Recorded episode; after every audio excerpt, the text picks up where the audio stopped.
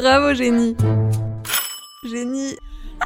Le monde entier fait boum, tout avec lui dit boum, quand notre cœur fait boum boum.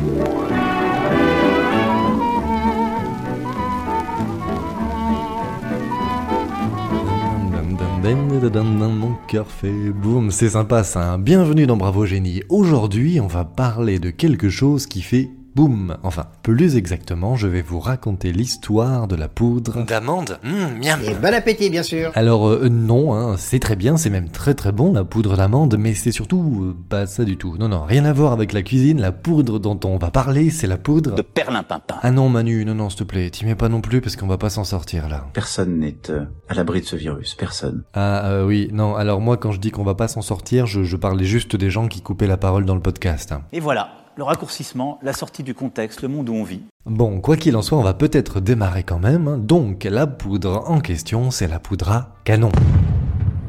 La poudre à canon, qu'on appelle également poudre noire, voire poudre à fusil, et qui est, il faut le savoir, le plus ancien explosif chimique connu. Une invention détonnante qui viendrait de Chine, inventée il y a déjà plusieurs siècles par un médecin et alchimiste du nom de Sun Simiao. Non, Simiao, pas miaou, n'en rate pas une. Hein. Mais comment crée-t-on finalement de la poudre à canon? Est-ce à cause des dangers qu'elle pouvait faire qu'on a dû ensuite inventer la poudre d'escampette? Et quand il était vénère, peut-on dire de Sun qu'il avait le seum? Autant de questions qui ne trouveront pas toutes leurs réponses dans ce nouveau numéro de Bravo Génie intitulé Sun l'explosant.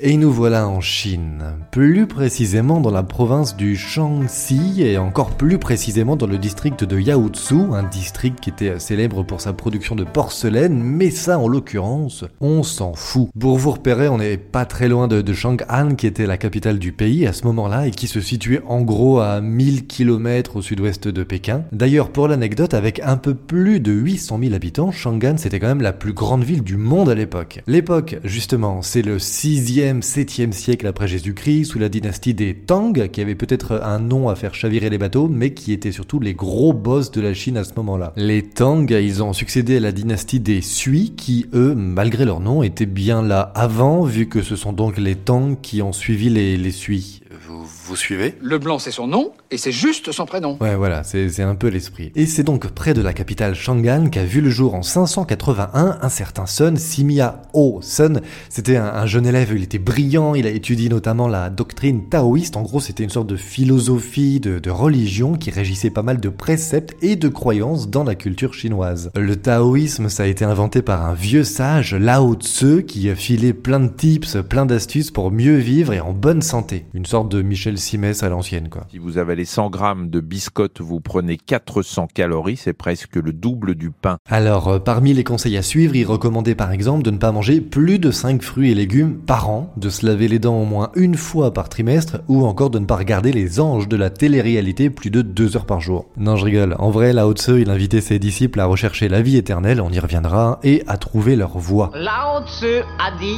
Il faut trouver la voie. Mais tout d'abord, je dois vous couper la tête. Ça vous paraît tordu ? Eh bien Sun, lui, il a trouvé ça tellement normal qu'il a même décidé d'appliquer à la lettre tous les principes du taoïsme. C'est comme ça qu'il va se retrouver à vivre en ermite dans la montagne, histoire d'être parfaitement connecté avec lui-même. Alors il passe ses journées à manger du tofu, à cueillir des orties ou à imiter le bruit du vent. Bon, il en profite quand même pour apprendre la médecine, qui à l'époque consistait surtout à filer aux malades des préparations à base de plantes. Allez hop, donc on a dit trois fougères pour tes hémorroïdes, une tisane au bambou contre tes petits problèmes de transpi, et je te mets aussi un joli chrysanthème, ton ami. Et puis petit à petit, les, les années passent et notre apprenti médecin, il commence à se créer un nom dans le milieu. Chaque jour, il y a de plus en plus de personnes qui sonnent chez Sun, genre il y a même Alison.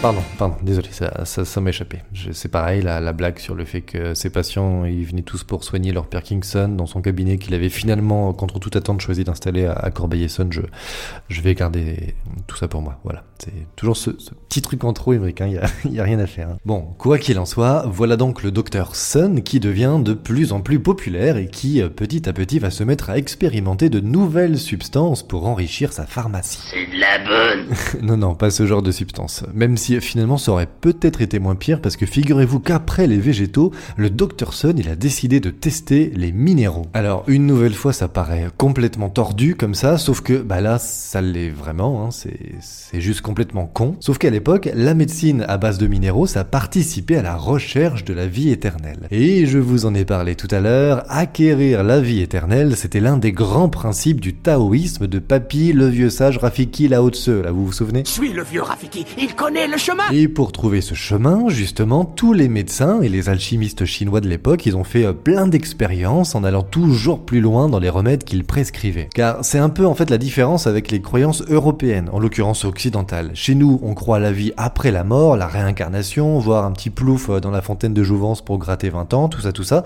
Mais en Orient, et notamment en Chine, la théorie qui est restée deux mille ans au box-office, c'est celle de l'immortalité. En clair, tu passais toute ta vie à chercher le moyen de ne jamais la finir.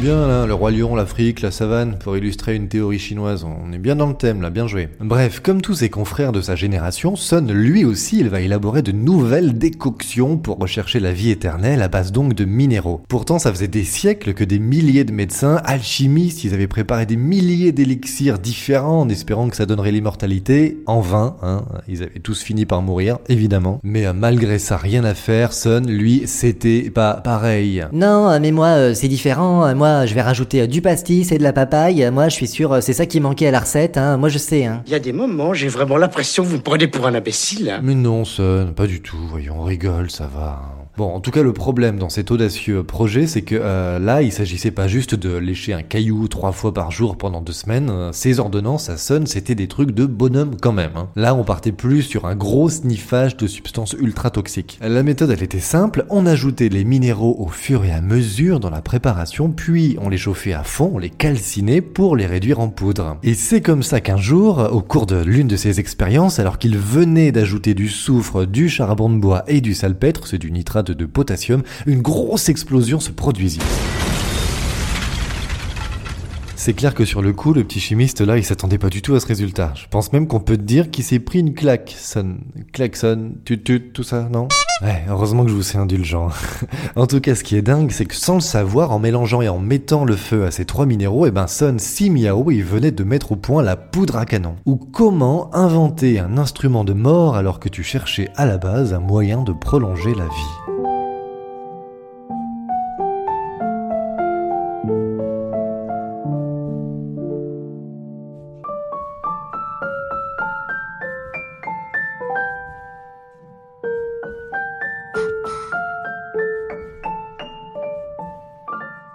Après sa mésaventure, le docteur Sun, il s'est un peu calmé sur les expériences. Il a même complètement levé le pied sur les trucs tordus à sniffer puisqu'il a commencé à se spécialiser dans les régimes diététiques pour rester en forme sans prendre trop de kilos. Rien à voir donc. J'ai perdu vingt-cinq kilos. Oui madame, et j'en ai la preuve. Tout à l'heure, quelqu'un m'a dit, tu ressembles à Françoise Hardy. Aïe aïe aïe que ce fut dur, j'ai souffert et je souffre encore. Mais voyez le résultat, le régime est passé par là. Bon, pour être honnête, jouer à Wet Witcher ou au docteur Ducamp, là, ça l'a quand même vite saoulé. C'est pour ça qu'il s'est aussi lancé dans l'acupuncture, les petites aiguilles, donc notamment pour chasser les vilains démons, histoire aussi de garder un petit truc fun pour s'occuper le dimanche. Et Sun, eh ben, il a fini sa vie tranquillement dans sa montagne, loin des... Sunlight, ouais, voilà, voilà. Ah bah oui, la batterie, tiens, il y avait longtemps. Bref, pour finir, croyez-le ou non, mais visiblement son régime et son hygiène de vie devaient quand même être efficaces, puisque Sun Simiao, il mourut en six cent quatre-vingt-deux à l'âge de cent un ans, improbable. Et après sa mort, il était tellement populaire qu'il fut vénéré comme un roi de la médecine et qu'on lui dédia même plusieurs temples un petit peu partout en Chine. En même temps, passer de la salade de pissenlit dans les alpages là-bas là, à la poudre à canon, c'est ce qui s'appelle quand même révolutionner sa profession. Hein. Alors bien joué, Docteur House, et puis surtout, belle vie et bravo, génie.